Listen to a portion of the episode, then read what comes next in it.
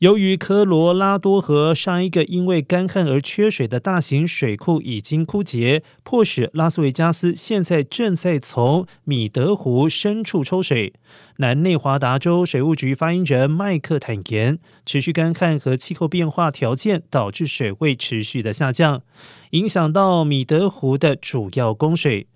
而另外一个巨大的科罗拉多河水库鲍威尔湖水位。在三月时已经跌至临界阀值以下，引发格伦峡谷大坝是否能够持续为美西约五百万户的客户发电的担忧。而米德湖以及鲍威尔湖上游是全美最大的人造水库，专为亚利桑那州、加州、科罗拉多州、内华达州、新墨西哥州、犹他州，横跨怀俄明州以及墨西哥南部边境供水。